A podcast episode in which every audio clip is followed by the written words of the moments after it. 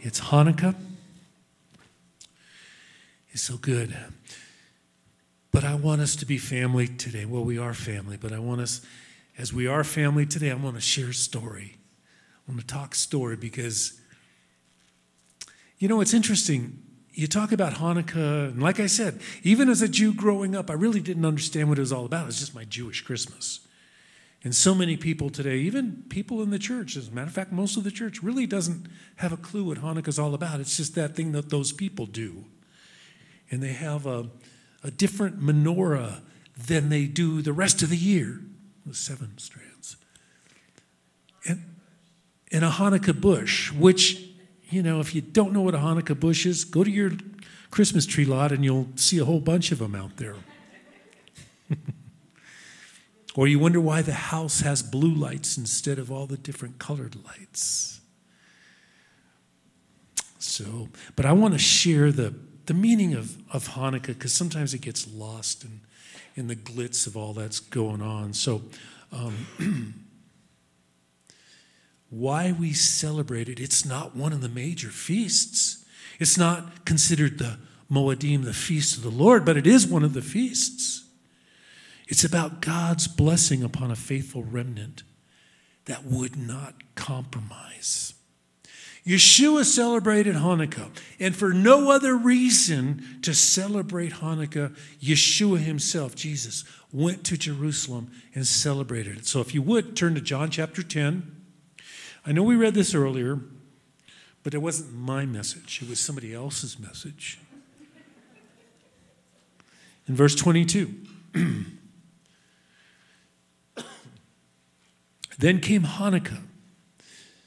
And Hanukkah literally means dedication. So it's the feast, the festival of dedication.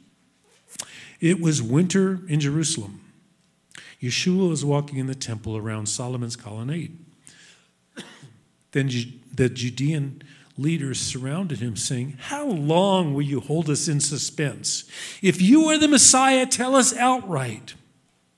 Yeshua answered them, I told you, but you don't believe. The words, the works that I do in my Father's name testify concerning me. But you don't believe because you are not my sheep. Talking about sheep again. There you go, David. We're talking about sheep again. My sheep hear my voice. I know them and they follow me. The Father speaks and his children hear his voice, and they still do. They still do. I give them eternal life. They will never perish, and no one will snatch them out of my hand. That right there is a promise you can hold on to. If you're one of his kids, you're one of his sheep, you hear his voice, and you're in his hands, and nothing can snatch you out of his hands. That's good news. My Father who has given them to me is greater than all and no one is able to snatch them out of the Father's hand. And I love this verse I and the Father are one. And that drove those religious leaders crazy. That just wanted to, that want, they wanted to kill him at that point. I and the Father are one. If you've seen me, you've seen the Father. Powerful passage of Scripture. Yeshua celebrated Hanukkah and declared his deity, declared that he was, in fact, the Messiah. He was uh, in the temple for this public declaration of his deity in the temple, saying he is the Messiah, Mashiach El, the Messiah of God. Not another deliverer like Moshe or Judah Maccabee, but the Messiah Mashiach El. See, but there was a problem in a lot of the people as they they had religious ears, but they didn't have ears to hear the Father of what he was selling, selling what he was saying. We celebrate Hanukkah, we celebrate a faithful remnant in the face of massive persecution. And I want us to go to some scriptures in Daniel chapter 11. And I don't know if you have all those scriptures, and that's okay, Mike. But um, I want to start in verse 29 of Daniel chapter 11. And, and Daniel 11 is incredible because it, it prophesies about something that had not taken place. It prophesies actually about Hanukkah. So, and it's very specific. Actually, I want to encourage you to read the whole chapter, chapter 11. Oh, just read the whole book of Daniel. It's incredible. But 1129 says, At that appointed time, he will invade the south again, only this time the outcome will not be as before. The ships of Kittim will come against him, and he will lose heart. Then he will turn back and vent his rage against the holy covenant. When he returns, he will favor those who forsake the holy covenant. This is talking about talking about an anti-Messiah, talking about the the abomination, the, the, just this terrible, evil man. His forces, verse 31, his forces will rise up and profane the fortified temple. They will stop the daily offerings and set up the abomination of desolation. They will do this. And that's what Hanukkah was all about. In verse 32, this is an incredible, you could probably turn it down a little bit.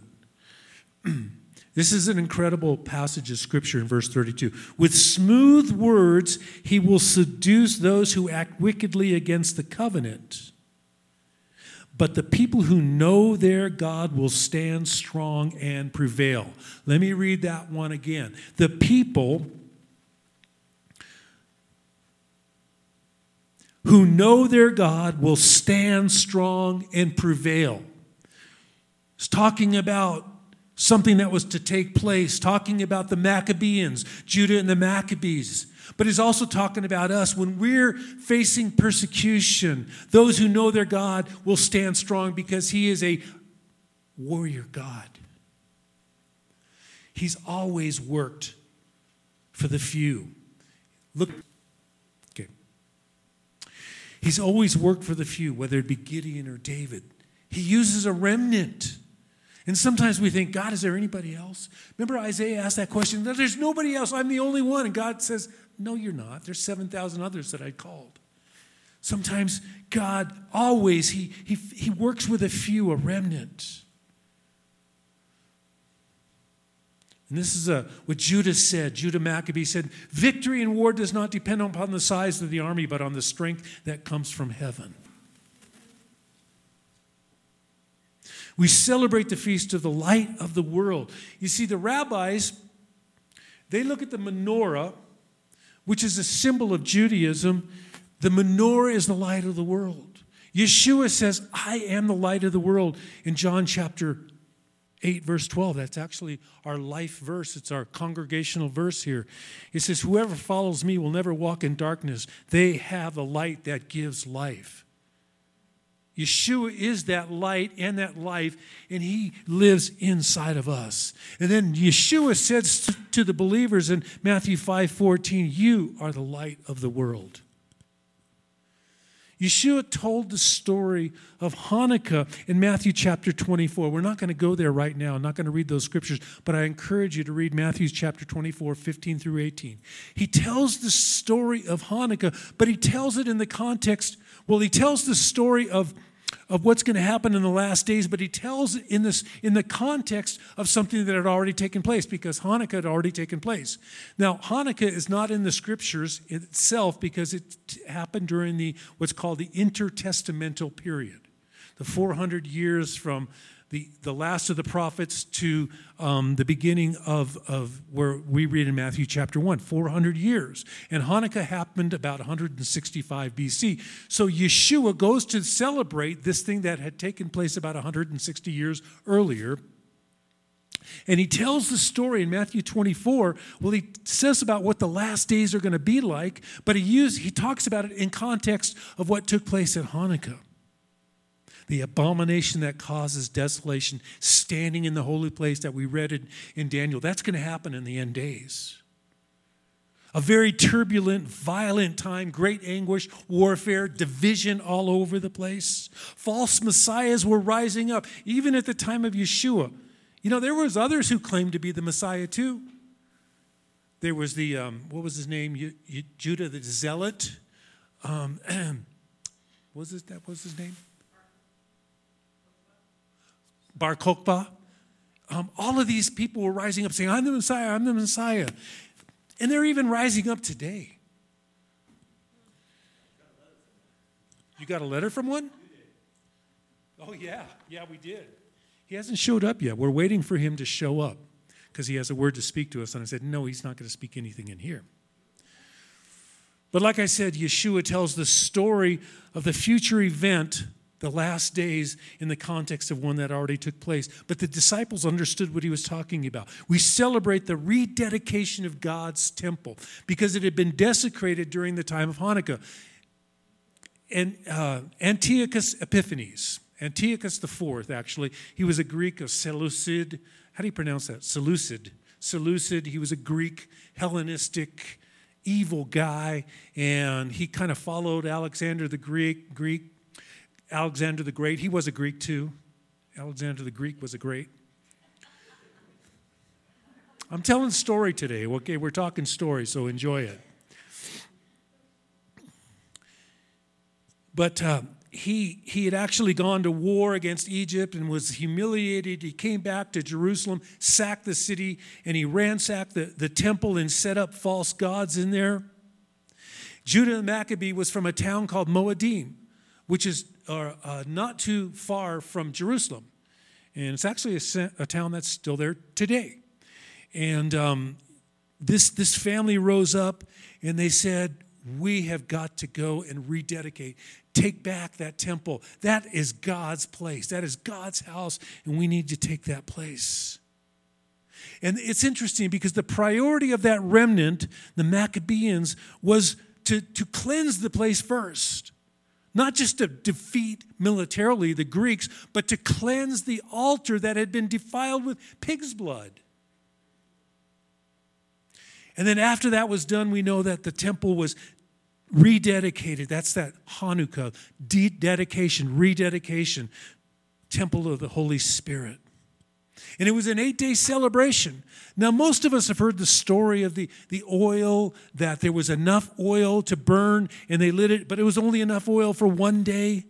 And but it burned for eight days, which was an incredible miracle. This is a season of miracles. Now, I, I have to tell you this is I don't know if that actually happened. I don't know if that actually take place, took place. There's no historical evidence that took place. It could have, but we don't know for sure. Okay? But the eight day festival was also because the people were not, a few months earlier when Sukkot was, Sukkot is an eight day festival. They were not allowed to keep the Sukkot. So now they decided to make, let's make it the Sukkot at Hanukkah, the dedication. So for eight days, they set aside and to observe Sukkot. But I want to just tell the story of Hanukkah a little bit more, a little bit more detail here. It's, it's not just a story of the, the taking back of the temple, but it's a, is, there's a war of worldviews that's taking place. And it's so similar to what is happening today in our world. Greek Hellenism, um, which is today's secularism, has swept through the known world. This is before the Roman Empire. And it was interesting because it was the first empire that actually mandated that everybody would speak the same language. So Greek became everything Greek learning, Greek philosophies and theologies and gods became all over the world. But then there's the kingdom of God. So this was the, the war that was taking place. You talk about culture wars that we're experiencing today. It's not anything new. They've been going on for thousands of years in, in, in Jerusalem and the place of the temple was that the center of the kingdom of God. There was no idols in there. It was a place of, of, of worship. It was a place of, of, of prayer for all the nations. But unfortunately, what happened, and, and I want us to turn to, um, and we're going to put it up here. Um, the story of Hanukkah is, like I said, it's not actually in the scriptures. But we're going to read from the Maccabees, the first book of Maccabees, and a little from the second book of Maccabees, which is apocryphal writings that were not canonized, but there's a lot of history in them. In First Maccabees chapter 1, verse 11, It says, In those days,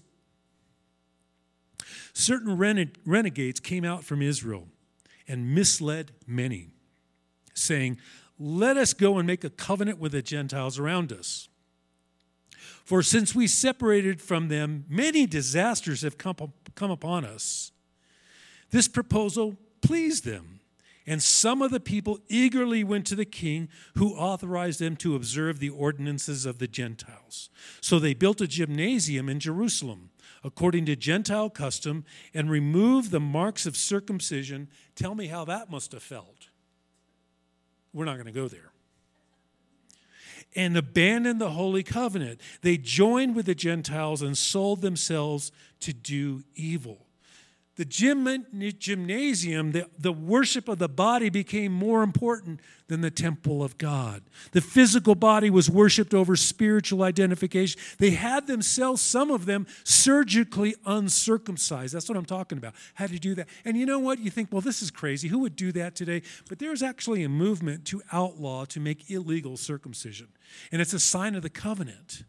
It's basically saying we don't care about our birthright. You were talking about birthright. And that's a sign of a covenant. Birthright for a Jew is circumcision. Let's do away with that. We don't need that anymore. Let's become like everybody else.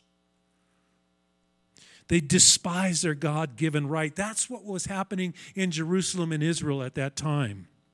The synagogue, instead of place, a place where they studied the scriptures, studied the Torah, it became a place to debate the latest philosophy that came about. And unfortunately, too many synagogues today are places of debate of the latest philosophy. I can tell you firsthand knowledge. And if we go to 2 Maccabees chapter 6, that this evil man, Antiochus IV, he actually named himself Antiochus Epiphanes, which means God in the flesh, God in man. He named himself God in man. In 2 Maccabees 6 111, I don't know if you'll be able to go along totally, but I'm going to read this kind of a, a paraphrased. They abandoned the customs of their ancestors and lived no longer by the laws of God, profaned the temple, and dedicated it to Olympian Zeus. They brought in the temple things that were forbidden. The altar was covered with abominable abominable offerings prohibited by the laws.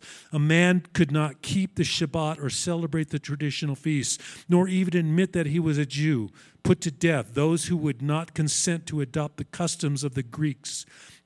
This is actually in the scripture. Two women were arrested for having circumcised their children, were public, publicly paraded about the city with babies hanging at their breasts and then thrown down from the top of the city walls. Others were, were pre- betrayed to Philip and burned to death. The decrees of this evil man, this Hellenistic God man, Antiochus IV, five of them. You shall profane the Shabbat when God's word says it is a Shabbat to the Lord in all your dwellings. This Antiochus said, You shall profane the festivals and the holy days, when God Himself says, These are holy convocations which you shall proclaim. You shall have no other God before you. Antiochus said, You shall set up idols. They set up an idol to Zeus right in the temple.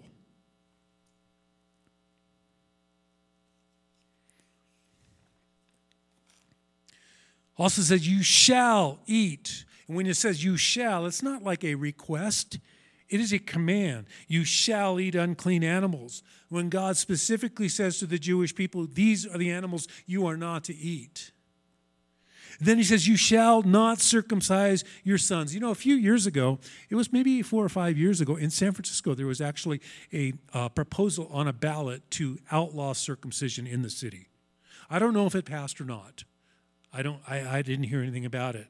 But it also says you shall forget Torah. matter of fact, if you studied the Torah, this is one of the, the decrees of Antiochus. If you shall forget Torah, if you studied the Torah, it was death. It was death.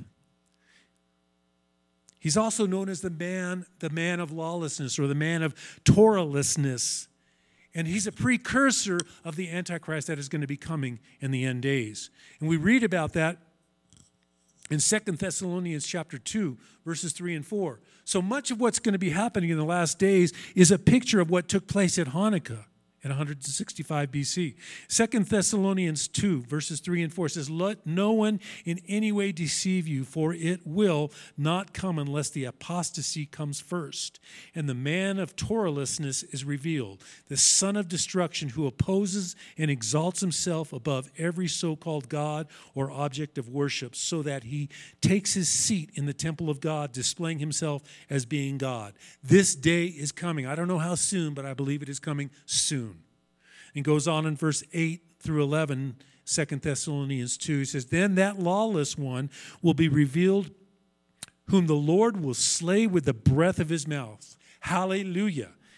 The breath of his mouth, and bring to an end by the appearance of his coming. That is, the one whose coming is in accord with the activity of Satan, with all power and signs and false wonders, and with all the deception of wickedness for those who perish, because they did not receive the love of the truth, so as to be saved. For this reason, God will send upon them a deluding influence, so that they will believe what is false. There's so many correlations between the Israel of the days that Daniel prophesied about, the days of Antiochus. There's so many correlations between that day and the day that we're living in today. It was a fragmented society. It was a time when the Greek Empire was beginning to kind of dissolve under its own weight. It was just before the, the Roman Empire seceded it. It was a time of great turmoil, as fragmented to society, rich versus poor. And I just I just look at the things that have taken place, and, and, and we're in a culture war today. Of all the, it's not just rich versus war, but people are trying to put races against races, you know, ethnic ethnos against ethnos, women against men, blurring the lines between women and men. In that day, as is today, all want to do what was right in their own eyes instead of using the Word of God as the standard for everything that we do.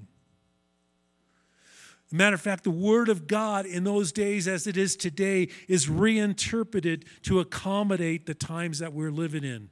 In other words, we look at our circumstances and we see how God's word fits into our circumstances instead of saying how we fit into God's word in his plans. We got it all bass backwards, is what my mom, my mom and dad used to say. You ever heard that term? oh boy. Political correct, PC, the whole thing with, you know, a few years ago with the whole marriage thing, you know, gay marriage, all of this. And, and, and even it's creeped into the church. I shared last week and I saw this and it made me sick. Maybe some of you saw it. There was a, a church, it was a particular denomination, and the parents were up there with their kids, and this, this mother was so proud of her son because he just decided, he was four years old, he decided he's no longer a boy, he's a girl and he proclaimed it in front of the congregation. And they all went, Yay, awesome. The kid didn't even know what he was doing. His mother is saying, Say these words, say these words. I was born this, but I'm now this. And you know, that's what happens if we unhitch ourselves from the scriptures of the Tanakh, the Old Testament, the prophets. And I know a few years ago there was there was uh, somebody who I respected a large church, large denomination, uh, you know, but basically he said Peter and John, the apostles, they had to unhitch themselves from the Old Testament scriptures in order to follow Yeshua. He came right out and said it. And I listened to it and I heard that. I said, he didn't really say that, but he did say that. But so many of us, if we unhitch ourselves from the scriptures of old, from the old covenant, it's, it's the Tanakh, it's, it's the Torah, it's the prophets, then we have no basis for, for The, the, the, disciples themselves, the apostles, what did they quote from? They quoted from Torah. They quoted from the Tanakh. They quoted from the prophets. And today, everything, all authority is being challenged. Cancel culture. If you do not believe the way that I believe, then we will do away with you. Cancel culture. Yeah, yeah. So, because you believe something that, first of all, they, they had this mistaken belief that somehow Torah, somehow God's word brings us into bondage. And we need to break those chains that keep us in bondage. And yet, the Torah and the prophets, God's word brings freedom to us. He says, This is good for you. This is good for you. If you do this, it's not going to be good for you. But nobody's going to tell me what to do. It was a time back then and today, religion, tradition replace simple faith, grace based relationship with God. That's why all year I've been saying, God is saying, come back to me. Come back. It's all about intimacy. He wants us to come back to that place of intimacy through His Word, through His Spirit, but as sons and daughters who cry out, Abba, Father. That's what he's calling us back to. Not just going to church, not just, you know, we've been challenged. This is kind of off script, but we've been challenged over this year. You know, um, don't assemble, don't come together. Churches and congregations have been encouraged not to meet together because of the, the virus, COVID. And but we're going to do things online. We're going to do things online, and that's fine. There's nothing wrong with that. But there's something missing. That's what I said at the beginning of the service. Something, there's something in me that cries out for human contact, that we need one another. And God spoke, like I said, to the Kehillah, to the Kahal, the called out ones, the assembly of the called out ones, to the children of Israel. And He speaks out to us as a congregation. Not just as a roll out of bed and turn on your, your, your, your iPad and watch the, the service that's taking place over there. We lose that human contact. Back then, at the time of Hanukkah, as it is today, the priesthood, the ministry was compromised by money and politics rather than worship and care for people. God is saying, Come back to my ways. I'm going to bring things to a close here we see the character of God in the celebration of Hanukkah. Second Chronicles 16:9 says, For the eyes of the Lord move to and fro throughout the earth, that he may strongly support those whose heart is completely impacted, who is completely his. He's searching for those who are sold out for him. He loves to come to our aid, and especially in impossible situations. That's what I was saying. If you haven't seen a miracle, ask God to show you a miracle. You become a miracle to somebody else. Pray over somebody and rejoice when that healing comes. We also see God is strong in battle. If you look at Exodus chapter 15, the song of the song of Miriam, they had the Red Sea was parted and they passed through, and their enemies were defeated, and they broke into song and worship because God went before them and is mighty in battle, and He is mighty today in battle. He expects to, us to march with Him in battle too. We also see in Hanukkah that God is Israel's protector. In Zechariah 2 5, says, For I, declares Adonai, will be a wall of fire around her, and I will be the glory in her midst. And Isaiah 8 10 says, Devise a plan, but it will be thwarted. State a proposal, but it will not stand, for God is with us. And if you don't believe that God is Israel's protector, ask Haman. Boo. Ask Antiochus, Epiphanes, ask Adolf Hitler, ask the, the Ayatollahs in Iran. God is Israel's protector. He's our protector. Wendy, why don't you come on up and get ready for some closing worship? The path before us, and this is, I want to bring this to a close now. The path before us impacts our destiny. Are we looking for comfort?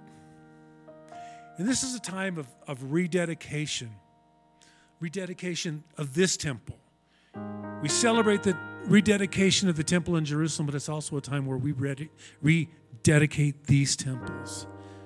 What am I seeking? What are my priorities? Am I seeking pleasure or temporal fun things over eternity? It's also a time of dealing with compromise in our life. The Lord's been speaking to us a lot about the divine judgment because of his love that he brings to sweep away, sweep away the stuff in our lives, including compromise. Compromise starts with just a little bit of veering from the truth. But it's like if you're at sea and you're using the lights on shore to guide you, and pretty soon, if you see more than several lights and you're going to be distracted which light to follow. Compromises, it starts with little things. But there are consequences to our thoughts and our actions. God is calling us to not compromise. I loved it when I first heard Keith Green's album. It was an album back in those days. No compromise. God is calling us to be the Judah Maccabees of this day, no compromise. He's calling us to commitment. Which, what will I trust when the shaking comes? But you know what? The shaking is here. Shaking is here. What are we putting our trust in? So, how do I let my light shine? If His light is living in me, and it is, just stand with me. His light is living, living in me. How do I let His light shine in me? It's consecration, it's rededication. These temples, what do I mean by that? The words we speak, our tongues, our hearts. Some of our hearts have become cold and hard because of all the things that we've experienced dysfunctional families, just the things that have been going on around us. We get cold hearted. We even get an attitude of nothing is going to change, so why bother? Let God soften that heart. We need to rededicate our minds, consecrate our minds, our thought lives. What are we thinking about? Where do we go when these thoughts come? Are we taking every thought captive according to 2 Corinthians chapter 10 to obedience to his word? Our minds, renewing our minds, thinking more like God. He says, You renew your minds. Be transformed in the renewing of your mind. Think differently. How many of you think differently today than you did maybe 10 years ago about God, about others, about yourself? But that's an ongoing process. It's a rededication of our feet. What do I mean by that? Where we go the places we go, rededicating that. I used to go here, I used to do this, but now I don't want to do that anymore. Rededicating our ears. Yeshua said, My sheep hear my voice. If we're his sheep, then we have the ability, or he wouldn't have said it, we have the ability to hear his voice. But sometimes that hearing, and I have problems with my hearing. My wife says I'm losing my hearing. I don't know about that. My natural hearing. But you know what?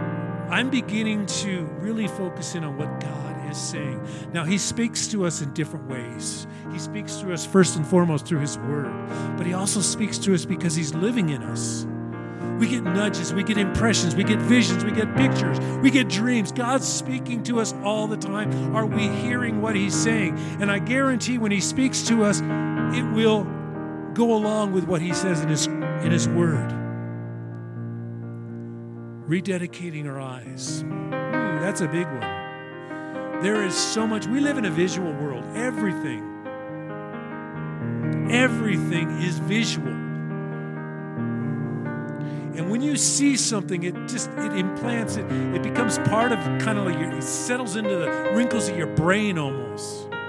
I know Millie and I were having to look at the things that we watch on TV and say, you know what? We're done with that. We're done with that. And you know, it's it's not easy. It's not easy, but God is calling us to rededicate our eyes so that we're seeing kingdom stuff. Or that if we see something to be cleansed from that. Next week I just I want to share something that the Lord showed me about pornography. It's it's it's it's worse than cocaine addiction. And yet God has he he brings freedom to our lives. He wants us to rededicate our, our eyes. We don't become a new person by changing our behavior, but by discovering the person you already are in the Messiah. And in that process, our behavior will change. When we discover who we are in Him, the behaviors drop off. What I found is I usually got it the other way, backwards. I would try to change my behavior, trying to be more like God, instead of realizing, wait a minute, He's living in me. Understand and know, have a revelation of who you are, and then the, the behaviors will change.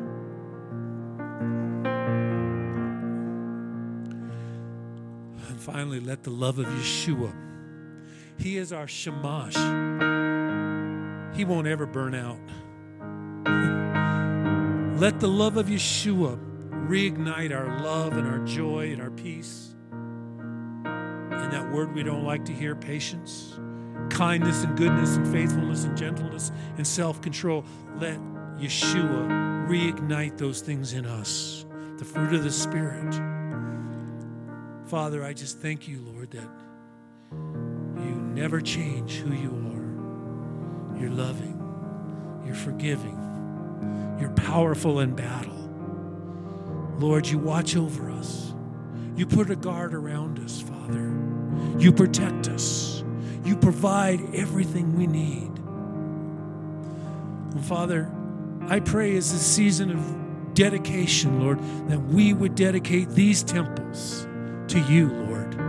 Rededicate our temples, our lips, our hearts, that have grown hard or cold, our minds where the lie has been become more powerful than the truth. Our ears that we're not hearing clearly, Lord, we rededicate them to you, our eyes, our feet. Lord, that we would go where you want us to go. And so, Lord, I pray that this dedication, feast of dedication, we would make that personal for us. In Yeshua's name, amen. Amen.